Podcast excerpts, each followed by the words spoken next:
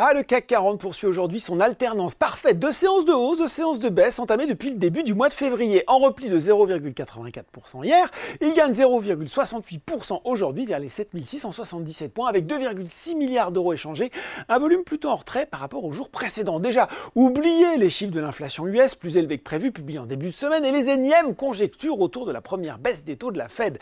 À noter quand même aujourd'hui en Allemagne le gros gadin de ThyssenKrupp, moins 10%, le groupe industriel qui a enregistré une perte nette du groupe de 314 millions d'euros au cours du premier trimestre de son exercice décalé 23-24, c'est entre octobre et décembre, toujours plombé par les difficultés de sa branche acier. Il a en conséquence réduit ses prévisions pour l'exercice en cours.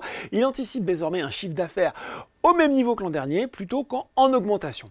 Euh, les marchés américains, eux, sont dans le vert à 17h45, le Dow Jones à plus 0,13%, le Nasdaq à plus 0,58%. À noter que Nvidia a dépassé Alphabet, la maison mère de Google, en termes de capitalisation.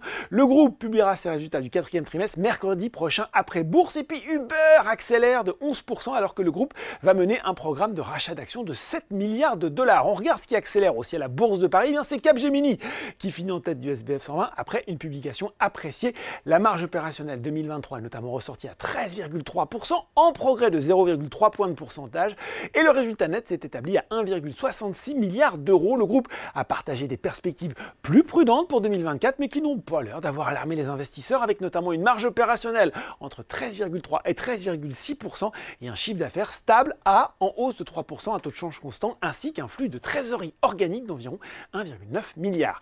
Thales et Ubisoft sont aussi de la partie avec avec Fusion Group. Du côté des valeurs en baisse, eh bien Carmila n'a pas convaincu malgré, euh, ma foi, des résultats bien orientés. La foncière commerciale qui a publié des revenus locatifs en progression de 3,3% en 2023 à un peu plus de 368 millions d'euros et un résultat récurrent par action en croissance de 8% à périmètre constant à 1,60€.